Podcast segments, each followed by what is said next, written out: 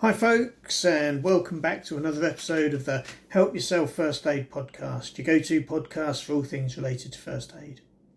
I'm your host, TJ, uh, and don't forget it would really help more people if you were able to recommend this podcast, obviously, if you're finding it helpful, and if you could leave a review. I look at all the reviews and aim to answer as many as I can. If you have an idea for something we could cover in the podcast, then we'd be really glad to see where we can include it. It might be worth your while checking out the podcast from episode number one, as this gives you a great outline of how we can work to a first aid framework. Now, working as a paramedic, we go to plenty of people that come to us as unresponsive. It's one of the highest priorities of call, as obviously there are all kinds of life threatening problems this might be. These include diabetic emergencies, mm-hmm. strokes, intoxication through drugs or alcohol, head injuries, or even mental health problems, and it can be challenging working out just how unresponsive people are. For whatever reason, some people present as unresponsive who are actually really quite responsive. Other people can appear responsive when actually they're quite poorly. And as paramedics, we have all kinds of ways of working out how poorly people are. And don't forget, if someone is unresponsive, they may not be able to protect their own airway, a life threatening situation on its own. This is why we assess it first.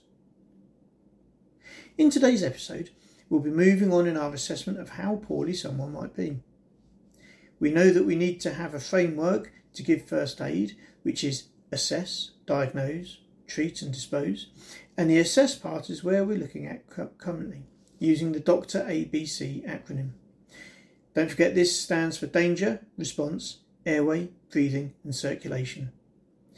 And in the last episode, we looked at how to assess to see if a situation is dangerous using the Chalet tool. And in this episode, we're discussing how to assess a person's level of consciousness and responsiveness using the AVPU method. Four letters A, V, P, and G. Understanding this method is crucial as it can help us determine the severity of the situation and guide us in providing appropriate first aid interventions or calling for immediate care. Before we discuss the AVPU method, let's understand why assessing the levels of responsiveness is vital in first aid situations. When encountering someone who requires medical assistance, it's crucial to determine whether they are fully conscious, partially responsive, or unconscious. This assessment can help us gauge the person's condition, identify potential causes, and provide prompt, necessary aid. The AVPU method is a simple yet effective way to evaluate a person's level of responsiveness. The acronym stands for Alert, Verbal, Pain, and Unresponsive. And by systematically checking these four levels, we can quickly categorise the person's state and respond accordingly. So let's dive in. A. Alert, where the person is fully awake, aware, and responsive to their surroundings. They can answer questions and follow commands easily. V represents verbal, where the person is partially responsive but not fully alert.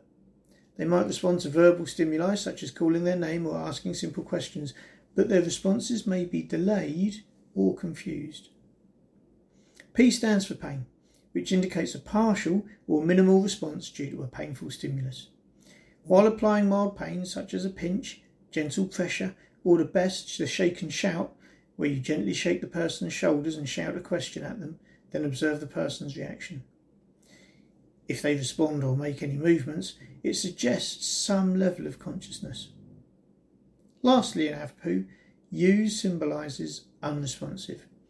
In this state, the person does not respond to any form of stimulation, including verbal cues, pain, or tactile stimulation. They may be unconscious or show minimal signs of life.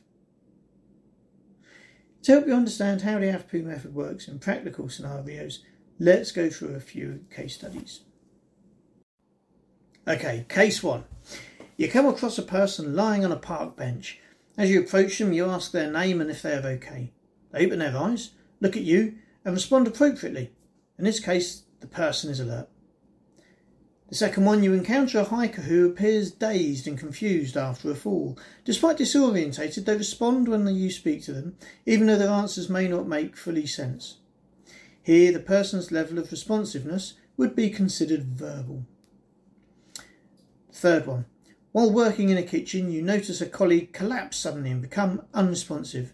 You apply a painful stimulus like a squeeze to a fingernail, and they respond by groaning or making a reflexive movement. This signifies the person's level as pain. And then finally, imagine finding someone lying unconscious on the floor without any response to your voice, pain, or stimulation. This situation clearly categorises them as unresponsive. Remember, the AVPU, AVPU method is a quick and effective way to assess a person's level of responsiveness during a first aid situation.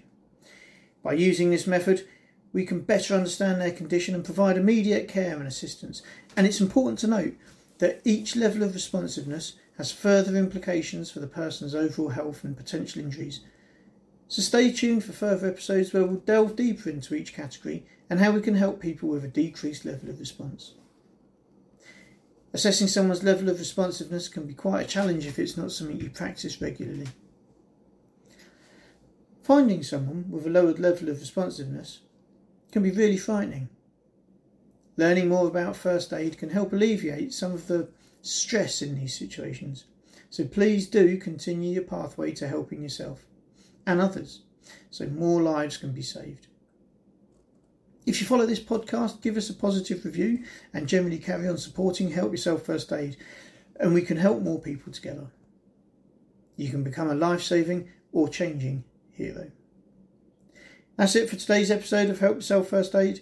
We hope you found this discussion on the AVPU method informative and helpful. If you have any specific topics or questions you'd like us to, to discuss in future episodes, please do reach out to us. Stay safe, be prepared, and always remember that first aid and immediate care truly matter.